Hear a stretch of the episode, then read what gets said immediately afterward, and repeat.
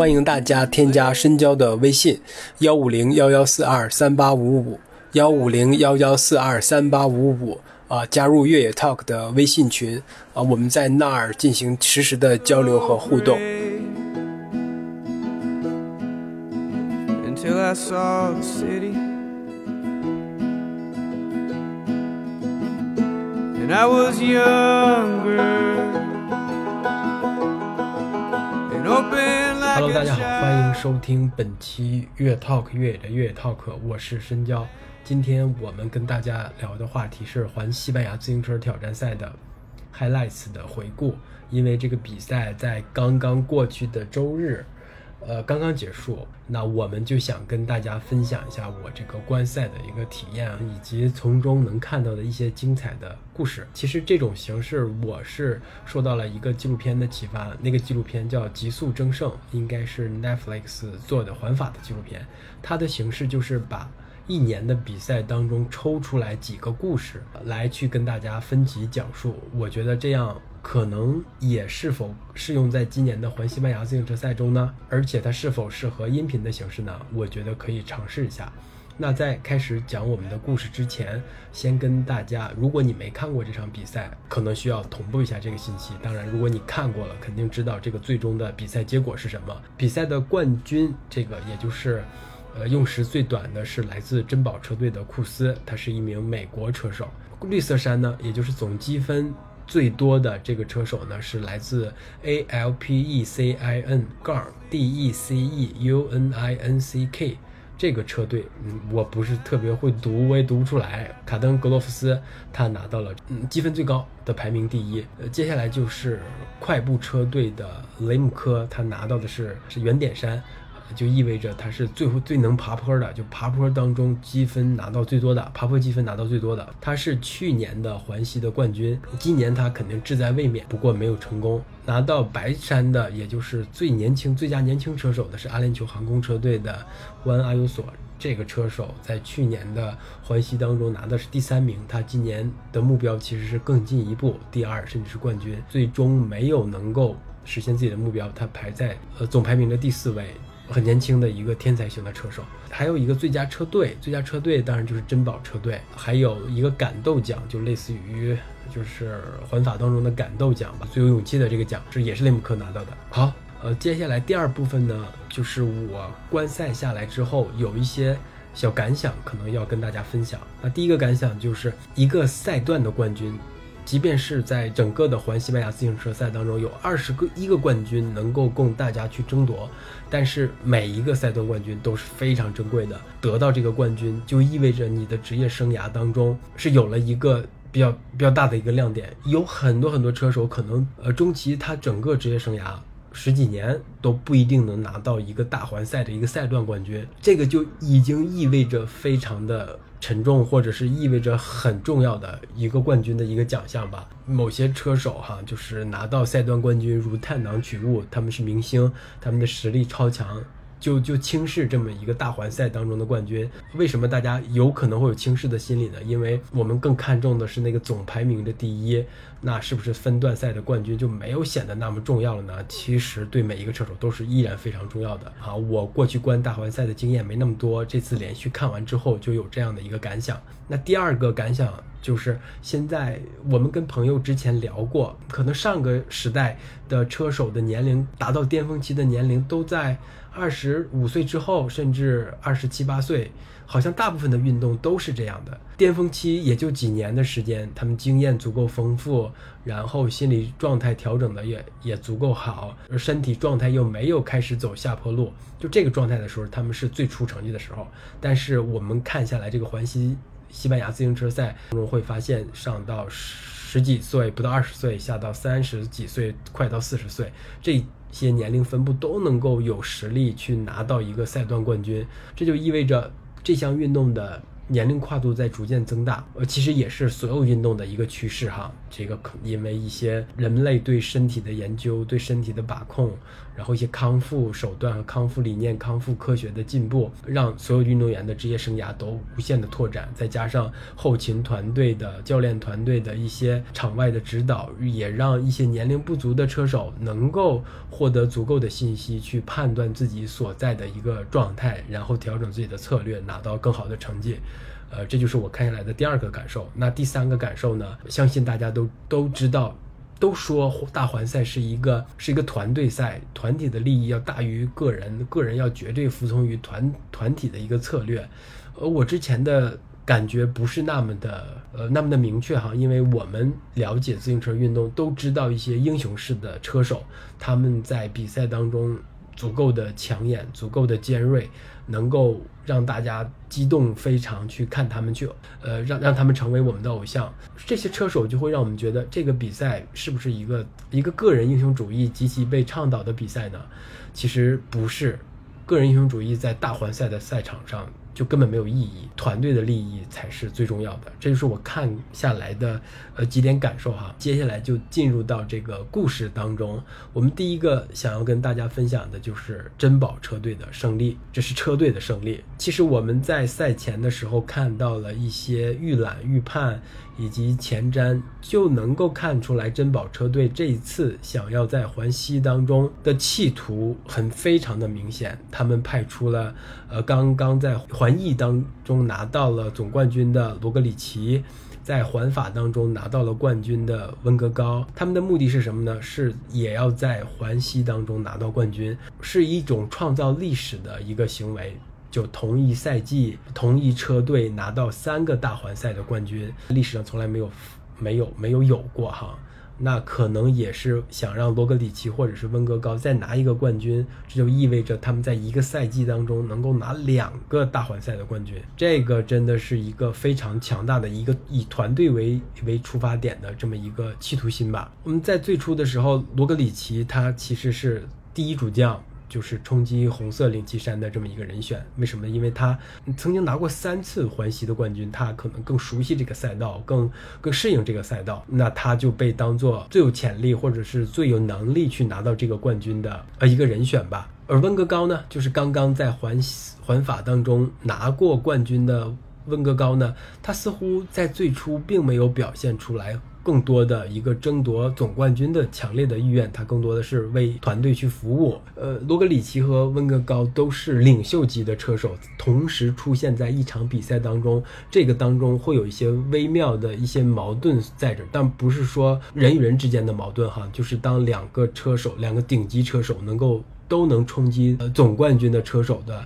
呃，同时出现在这个车队当中的时候，你说谁让谁去给谁做副将，可能都不太合适，你知道吧？就是大家心里都有自己的想法、自己的心思，去去冲击这个冠军。所以在最开始的时候，我并不觉得。这两个人同时出现在这次的环西当中，是珍宝车队的一个明智的选择。事情就在第六赛段发生了一个转机，就是在赛前，我们并不觉得库斯他能够在这个环西当中拿到冲击总冠军，或者是要承担这么一个冲击总冠军的一个任务哈，或者是一个潜力，因为我们知道，呃，库斯是一个忠诚、任劳任怨。呃，奉献精神极其强大的这么一个车手，他帮呃罗格里奇拿环西冠军，拿环意冠军，他帮嗯温格高拿环法冠军，在这些冠军的背后都有库斯的一个决定性的表现哈，甚至可以这么说。为什么说第六赛段是一个转折点呢？因为库斯在这个赛段当中拿到了。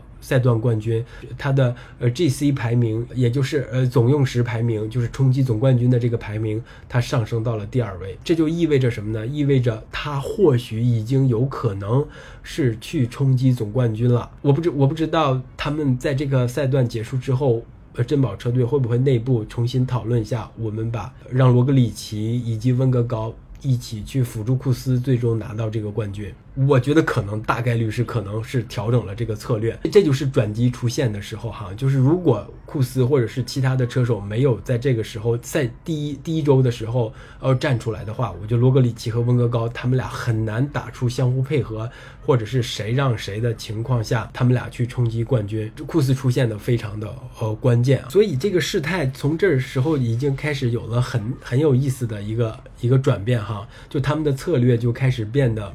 非常的有节奏，一张一弛，因为库斯。被称为最好的山地赛段车手，但是温格高也非常的擅长山地赛段。山地赛段就冲，就是丘陵啊和平路啊，他们就在大部队的前头领骑，执行的非常好。库斯是在第六赛段拿到了冠军，那个也是山地赛段。第八赛段的时候，罗格里奇是冠军。库斯在第八赛段的时候就已经拿到了红色领骑衫，他已经已经排在了总用时的第一。第十三赛段，温格高是冠军，库斯是第二名，罗格里奇是第三名。呃，从这个赛段开始，他们仨就占据了呃总排名的前三位。然后第十七赛段同样是个呃山地赛段，罗格里奇是第一，温格高是第二，库斯是第三。在这个赛段其实是有一个小插曲的，因为我查了一些当时的新闻，有报道说，你知道吧，罗罗格里奇和温格高在最后的两公里的时候才把库斯给超过去了，这就意味着就是他们把。跟库斯之间的时间差距给缩短了，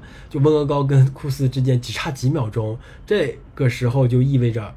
是不是？哎，温格高有想法了，或者罗格里奇有想法了，也想冲击一下这个总冠军呢？谁不想要？要一个总冠军呢？那他们的这个行为其实是在当时的社交媒体上引来了非常多的争议，因为大家都对库斯感同身受，他过去多年以来对车队的奉献精神，那简直是无与伦比哈。作为受益者，罗格里奇和温格高，是不是这个时候应该让库斯拿到更多的领先优势，去冲击这个总冠军呢？那这个时候，他们表现出来一丝丝不想全力以赴去帮助库斯拿到大环赛冠军的这这点意味，就引来了大家非常多的争议和批评吧。觉得这俩人不太靠谱啊，不太行啊。回去又开会了，他们在第十八个赛段，也就是接下来这个赛段当中，啊，就让库斯又把这个领先优势给抢回来了一些，就是让库斯这个领先优势更稳固一点吧。在第二十个赛段的时候，其实有有一幕，就是他们三个人。已经确定了，就是肯定是锁定了呃前三名了，这个冠军了。那他们是一起冲线的，在离终点的拱门之前，或许有个呃几十米、上百米的地方吧。他们三个人就肩并着肩，也不争时间，也不冲刺了，然后他们就都松开了车把，然后搂着相互的肩膀，然后一起冲到了终点。就这么一个画面，就意味着珍宝车队。是胜利了，库斯拿到了大环赛的冠军。呃，看起来是一个非常圆满的故事，但是其中可能也会涉及到一些角力吧。当然，我觉得库斯在他们俩面前是有权利让他们帮忙去把自己送到这个冠军的位置，因为他个人表现也非常好。第六赛段的冠军是靠他自己争争取过来的。那他在后续的两周，呃，发挥的也非常的稳定，没有任何理由不支持他去拿到这个赛段的冠军，拿到这个这个整体的总冠军。这个冠军对温格高和对罗格里奇的意义要远小于呃对库斯的意义。看，也正是因为我追随了这个呃这个车队的故事，我才会让我感同身受。呃，这个团队大于个人，在大环赛的赛场上。说完这个故事，就是第二个故事，库斯。嗯，库斯的故事不仅不仅仅集中在这个赛场之上，我想给他这个故事取的名字就是“副将的胜利”。因为 在过去很多年都是在辅助车队的主将罗格里奇、温格高去让他们在呃站在舞台的正中央辅助他们去拿到更好的成绩，呃拿到总冠军，去帮助车队获得更好的成绩。虽然我们都知道他是山地赛段当中当今最好的车手之一，但是他从来没有拿过。总冠军，那这一次就算是副将的胜利。那我们把故事、把时间点往前拉，库斯在大三的时候，他其实是以山地车自行车出道的。他在呃美国科罗拉多大学的博尔德分校就读的时候，总是参加一些山地自行车的比赛，还拿过几个全国冠军。呃，常听我们频道的人都知道，呃，越野跑。在博尔德是一个非常兴盛、非常受欢迎的运动。那些能够跑步的 trail，能够跑步的林间小道和山径，其实也能够骑山地自行车。在博尔德骑自行车、骑山地自行车是毫无疑问的，是一个非常容易做出的决定，以及非常容易养成的习惯。他在这其中表现出的天赋，当然是属于他独有的一个部分。那二零一六年的时候，他加入了崔克车队，但是只在崔克车队待了半年不到。他在二零一七年初的时候就加入了 Relay Cycling，呃，然后就加入了珍宝车队。二零一八年，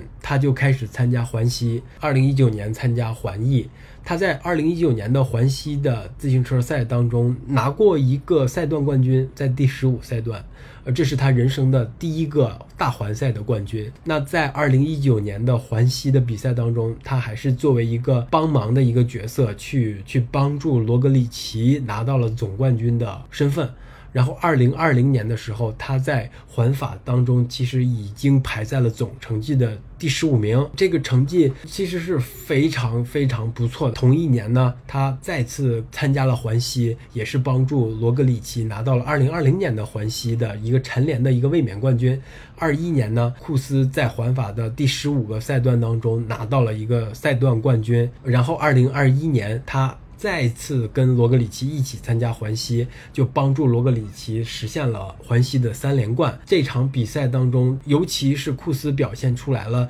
他自己在山地赛段的这种统治能力和和强劲的实力吧。呃，他在这次的环西当中排在了总成绩的第八名，个人在首次大环赛当中进了前十名。二二年。库斯有机会哈，有机会在环瑞士自行车赛当中拿到冠军，但是因为新冠疫情的原因，他们在第五个赛段之后，就整个车队都放弃了比赛。环瑞士啊，环瑞士应该是七天的赛程，呃，我没记错的话是这样。接下来时间就来到了二零二二年的环法，呃，他依然作为一个非常。重要的一个副将去支持温格高拿到了最终的冠军。二零二三年的环意和环法，他还是以同样的角色帮助了其他的两位队员拿到了这个呃冠军。直到二零二三年的环西，才真正迎来了属于他的舞台哈，也全靠是自己的实力，全靠自己的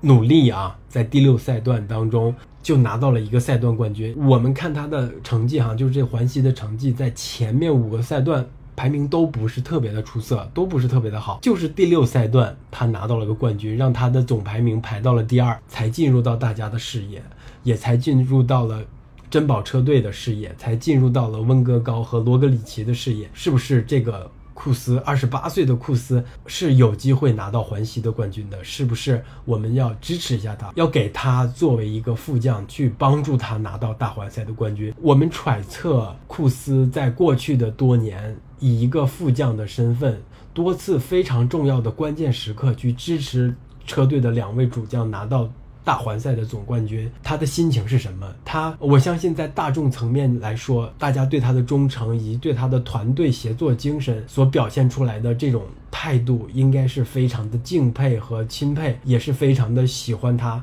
也是非常的爱他。要不然也不会有那件事儿，在十七赛段的时候，呃，罗格里奇和温格高超过了他，拉近了跟他的呃成绩距离之后的网络上的一个争论吧。呃，我相信他应该是一个呃获得了大众层面喜爱的一个车手，但是在车队内部当中，我不知道他是否始终甘于作为一个副将去帮助别人去拿到冠军，而自己只能作为一个副将，永远是在呃在帮助主将冲完一个坡之后退出冲刺，或许是呃是因为用力过猛，可能在中途就不得不退出比赛。就诸如此类的情况，他是否会甘心呢？他作为一个职业自行车手，他也想拿冠军，也想拿总冠军。在这种过去多年，我不知道他是该如何调和这种矛盾，或者是期待与心情的呃的落差的。我对这个人的感受还是很钦佩，以及非常想了解他这个人的一个心态。当然，呃，从这些可以看出来。他绝对是一个好人，是一个很 nice、性格很温和的这么一个人，只能看出这一点。好，我们现在讲第三个故事。第三个故事是罗格里奇的故事。他今年三十四岁，是一九八九年出生的，所以我看下来，包括今年的环西以及他的百呃维基百科和各种各样的报道资料，我愿意给他贴一个标签，就是是一个从未登上真正巅峰的顶级运动员。好，那我们说说罗格里奇，他是先说他的战绩。他八九年出生，一九二零二一环西自行车赛的总冠军，二三年的环意总冠军，呃，在环法中拿过亚军，在日本举行的奥运会上，在男子个人计时赛上为他的国家获得了一个金牌。这就是罗格里奇，看起来是不是非常的耀眼？但是他从来没有在环法的赛场上拿到过，我不知道这是运气差了一些呢，还是他本身存在了一些技术上的问题，或者是规则上的问题。给我的感受就是他从来没有登顶过真正的巅峰，但是他依然是一个顶级的运动员。他今年的环西，他跟温格高都是作为主将。他们的目标都是在去去争取这个冠军，因为他熟悉这个西班牙的赛道。今年的上半年的环意当中，同时是冠军，这就证明了他的状态依然处在巅峰，所以他实至名归。今年的环西安排他作为第一主将的话，是一个非常合适的。那我们再把这个时间往前拉，拉到他最初其实是一名跳台滑雪运动员，他是以这项运动出道的。但是随着他在各种各样的比赛当中竞技，他发现自己可能没有机会在这样的项目当中拿到真正的顶级的成绩，就无法成为一个世界级的运动员。所以他在二零一二年的夏天，他正式结束自己的跳台滑雪的这个职业生涯，开始转向自行车。他最开始是在一个大陆级别的车队有一个短期的效力，那当时是安德烈。豪普特曼负责训练他。说起安德烈这个人呢，他还是挺有传奇色彩的。最传奇的可能就是他发掘青年才俊的这个能力。他在两千年左右的时候，其实是也是一个职业车手来着。然后他的表现呢，并不是特别的顶级。但是在退役之后，他就转行做了教练。他不仅是罗格里奇的教练，他还是波加查的教练。后来波加查。去了阿联酋航空嘛，所以他也现在跟着，呃，去了阿联酋航空做他们的一个体育总监这么一个抬头。他发现了罗格里奇的天赋，他给罗格里奇做了一个测试，他的成绩。跟当年的弗洛姆其实是差不多的，这就意味着罗格里奇是一个天才，他非常的适合自行车这项运动。那在进入到自行车这项运动之后呢，啊，罗格里奇也充分了利用了自己的在之前作为跳台滑雪运动员的时候的一些跳跃的技巧呀，还有身体的稳定性、平衡性、呃柔韧度，以及他。他控车的这种细微的操作能力，可能跟他在天空跳跃的时候控雪板的一些有一些相通的地方。反正他是把之前的一个技巧运用在了自行车上，这就让他有了跟其他车手不太一样的一些表现能力。二零一六年，他就跟珍宝车队签了第一份的职业合同。就在这一年。呃，他在环意中就已经拿到了赛段的冠军。呃，突然出现式的这种表现，哈，就给他迎来了一些很多的关注。那在。同年的一六年的晚些的时候，在里约热内卢的奥运会上，他还获得了计时赛的这么一个前十名的成绩。他当时还是军斯洛文尼亚的全国冠军。一七年的时候，他就拿到了，也就是呃刚刚加入车珍宝之后的第二年，他就拿到了环法的一个赛段冠军。一八年他又拿到了环法的赛段冠军，并且在总排名中拿到了第四名。我们可以算一算，就是一二年结束自己的跳台滑雪职业生涯，到他的一。六年，嗯，成为职业车手，哦，加入珍宝车队，这个是有四年的过程。不，一八年他就能排在环环法的一个第四名的总成绩上，足以说明他的天赋异禀。其实他创造了很多个斯洛文尼亚的首次记录，就例如他是第一个在环赛赛段拿到冠军的斯洛文尼亚人，他是第一个在环法中穿了黄色领旗衫的斯洛文尼亚人。啊，同时他也是第一个在五大古典单日赛其中一站拿过冠军的斯洛文尼亚人。这种 title 他有，其实有不少。我们为什么会说他是从未登上真正巅峰的顶级运动员呢？就是我们虽然说三大环赛，三大环赛把环西、环意和环法并列说，但是我们可能都知道环法应该是顶级中的顶级。那作为一个有抱负的自行车手，同时又是一个被冠以天才称号的车手，这样的车手，他们的目标肯定是是环法的冠军，环法的总冠军。我觉得这个应该是类似车手都会把这个当成一个职业生涯当中最重要的目标。呃，在另外一个系统之内，还有一些为国家的争取的一些冠军，例如世，例如世锦赛，呃，例如奥运会，这个是另外一套系统。在 UCI 这个系统当中，我我个人认为，可能环法应该是所有的车手当中有抱负的车手当中，职业生涯把它都。定做一个最重要的目标，就是即便不是这些最顶级的车手，在车队当中承担呃不是最重要的角色的这些车手，他们可能也会呃把自己的职业生涯的最高峰或者最高点的最高点的设置目标为一个大环赛当中，是不是可以拿到一个赛段冠军？那最好是在环法中能拿到它。之所以说他从来没有真达到过真正的巅峰，就是因为他没有拿到过环法的。总冠军拿过环法的第四名，拿过环法的第二名，他拿过多次的环西，拿过环意，他甚至在一九年到二一年在 UCI 这种世界排名当中，长达七十五周都是第一，这就形成了一种反差吧。所以在我看来，可能他是天才，但是或许是因为一些个性的原因，我觉得这是可能是揣测哈，个性或者是运气导致他。无法真正的把自己的所有天赋在环法这个赛场上发挥出来，就始终在在天真正的天才的阴影之下，呃存存续着。呃，所以所以他在今年的环法当环西当中呢，他其实最终的总成绩是排名第三。他们和他和温格高一起帮助队友库斯拿到了人生第一个大环赛总冠军。呃，我认为。库斯是值得这个大环赛总冠军的，因为他在过去的很多年里无私的为车队奉献，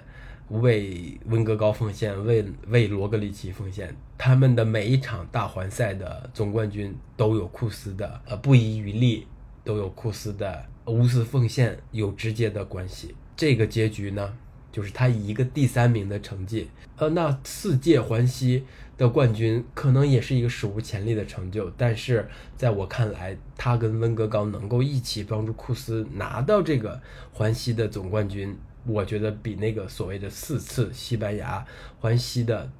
冠军是更更更有价值和意义的，起码对他来说。呃，这就是罗格里奇的故事。那我们第四个故事可能要跟大家讲一讲。雷姆科的故事，雷姆科的故事可以，呃，我总结就是在今年环西的过程当中，我总结出来雷姆科的故事就是卫冕冠军的挣扎。他是去年的环西总冠军，同时也是白山的获得者，也就是最佳年轻车手。所以他今年在世锦赛之后，紧接着就来到了西班牙。他的目标其实非常明确，环西拿到这个冠军。在环意的时候，他其实就已经担任了主将的角色。呃，想要冲击环意的总冠军，因为新冠的原因，感染新冠的原因，他在第九站的时候就退出了比赛。所以在这次环西，就是今年这个赛季又是卫冕，呃，又是今年赛季可能完整参与的大环赛的比赛，所以他在环西当中应该是放入了非常多非常多的。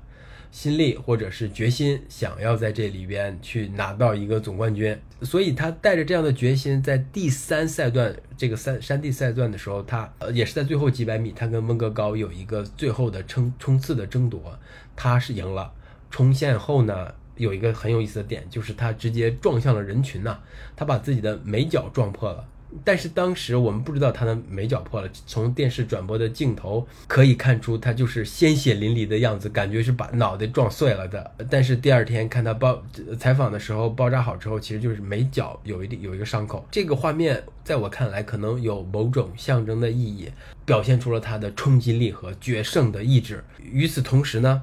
在我看来，或许也象征着他在这次的环西当中。会是颇多波折的一次旅程。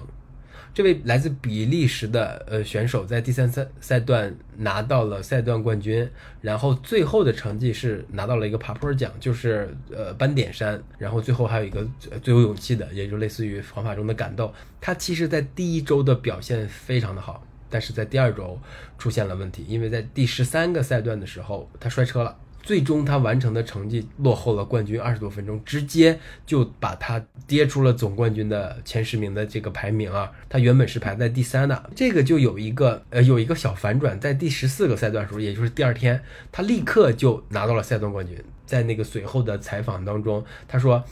呃，其实，在前一天晚上，就在摔车之后落后了二十几分钟之后的那个晚上，他几乎是没有睡着的，脑子里一直萦绕着各种各样非常消极的想法。那最终得到的一个结论就是，我必须要放手一搏，第二天一定要放手一搏。从表现中，我们也能看看得出来，他在第十四赛段当中确实拿到了一个冠军。你知道，这种这种表现其实是能从某种程度上来说，其实表现出他的状态其实是足够稳定，完全有能力去争夺这个总冠军。快步车队对他的支持又是非常的极致和全力。呃，当然从这些表现当中，我们也能看到他。第三赛段夺夺冠了，第十四个赛段也夺冠了，就证明他的实力也是足够的，也是发挥足够稳定的。但是呢，就问题就在这这里，因为一次摔车摔出了二十多分钟，他再也无法把这二十多分钟追回来了。你能看得出来吗？这就是叫什么？这个就是运气，运气决定了他的最终的排名。当然，他的状态的转换，我觉得也是很快的。那我既然跟红山。无缘了，跟总冠军无缘，那我就迅速调整状态，我去攻攻克那个斑点山，去攻克力所能及以及目前能够拿到的最好的成绩。我觉得这个这个转变还是很有意思的，就是而且他是一个很呃很职业的一个心态。呃，他随后在第十八个赛段又拿到了冠军，这反衬出了他这实力完全足够，而且发挥极其稳定，状态极其好。在第二十个赛段，也就是倒数第二个赛段的时候，他还拿到了第二。在最后的时候，也就是丝毫之不差吧，或或者是丝毫之差拿到了第二。年轻的比利时车手，他绝对是一个天才。二零二零年出生，来自比利时。他最先其实是以足球开始自己的运动生涯，呃，甚至入选过比利时青年国家队。但是呢，他也是可能也是意识到了自己的这个身体的能力啊。可能并不是绝对适合去踢足球的，所以他就转向了更加适合自己的自行车。二零一八年在 UCI 世呃公路世锦赛的青少年组当中，一八年他十八岁，在青少年组当中他拿到了公路赛和计时赛的冠军。二零二零年在环西的自行车赛和呃世 UCI 的世界公路锦标赛上当中，他都拿到了冠军。他其实就是个冠军呐！他二零二二年就已经达到了他职业生涯的几乎。是，我觉得是一个第一个巅峰，最后后续可能还能拿到什么呢？或许是奥运会，或许是环法，这个起点和起步真的是非常高。刚刚二十二岁，那在环西之前的八月十一号，在呃苏格兰举行的 UCI 公路世界锦标赛上，他又获得了一个个人计时赛的冠军，所以他。在平路冲刺上的能力绝对是，呃，毫无疑问的。当然，他又能在环西自行车赛拿到总冠军，这就意味着他的爬坡能力同样的强悍。这是一个很全面又很年轻、未来充满无限可能性的这么一个车手。很期待他能在更加竞争激烈的环法当中能够取得更好的成绩。当然，我是刚开始关注，呃，大环赛，我不知道我这种判断是否符合实际情况哈。那所以他最终能够拿到了在环西中拿到了最佳爬坡和感动两个奖项吧，可以可以这么说。我为什么冠以他是冠军的挣扎呢？或许他并没有挣扎，或许他真的挣扎了。反正他最终的结果就是让我们看到了作为一个职业运动员的心态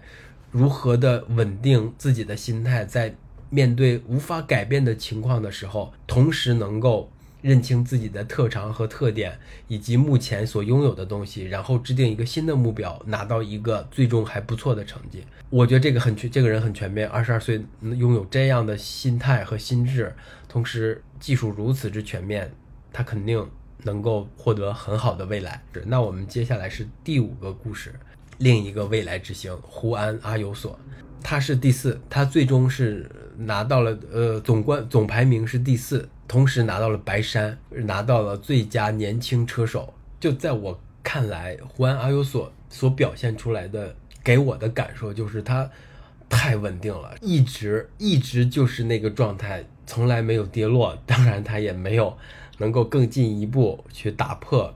珍宝车队的这个对前三名的垄断。哈，当然也有些客观的原因。那。他在第三周的时候，他本来是有机会想要更进一步，想要再拼一拼的，但是因为他感冒了，这个感冒就阻止了他这个呃去把成绩更进一步的步伐。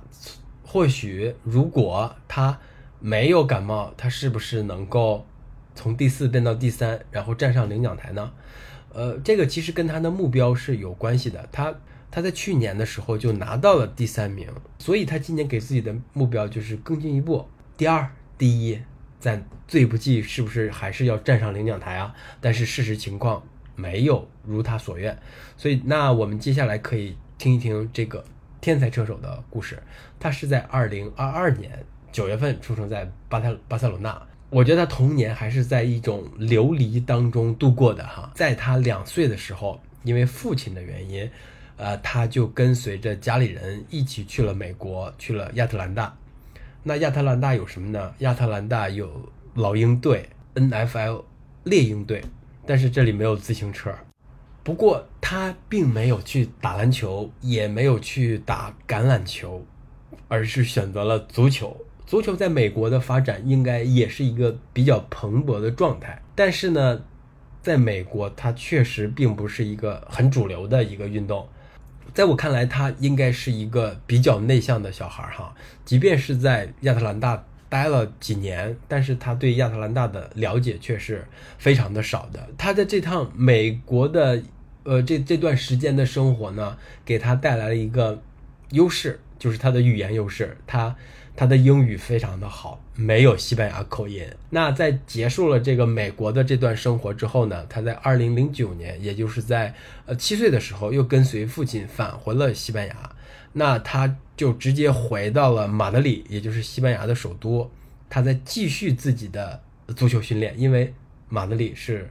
呃足球之都。反正，在西班牙，足球确实是一个很流行、很兴盛的活动。那在马德里，他又待了两年，生活了两年之后呢，他又搬到了一个西班牙的海滨城市，叫哈维亚。在那里，他因为一个好朋友的原因，在二零一零年，他也就是他八岁的时候，他开始了这个尝试自行车。那在这在一很长的一段时间内，他是一边去接受足球的一个训练，另外一边呢，他也会骑着自行车去参加一些少儿的一些比赛呀，或者是呃骑行的活动。并接受那个培训，那这种生活两 两种运动的生活兼顾的是，呃兼顾的状态了，其实维持了一段时间，直到他呃参加足球比赛和参加自行车比赛的出现了冲突，他才开始想，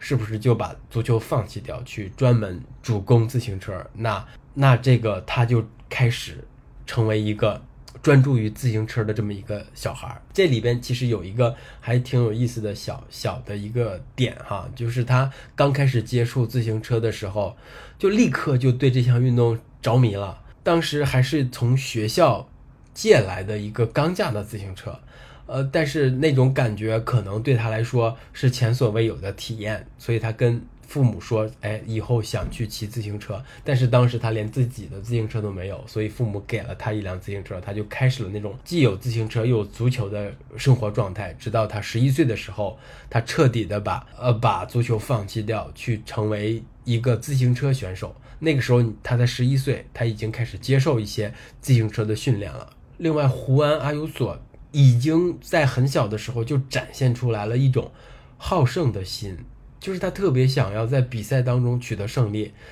作为一个职业运动员，我相信这种天生的、与生俱来的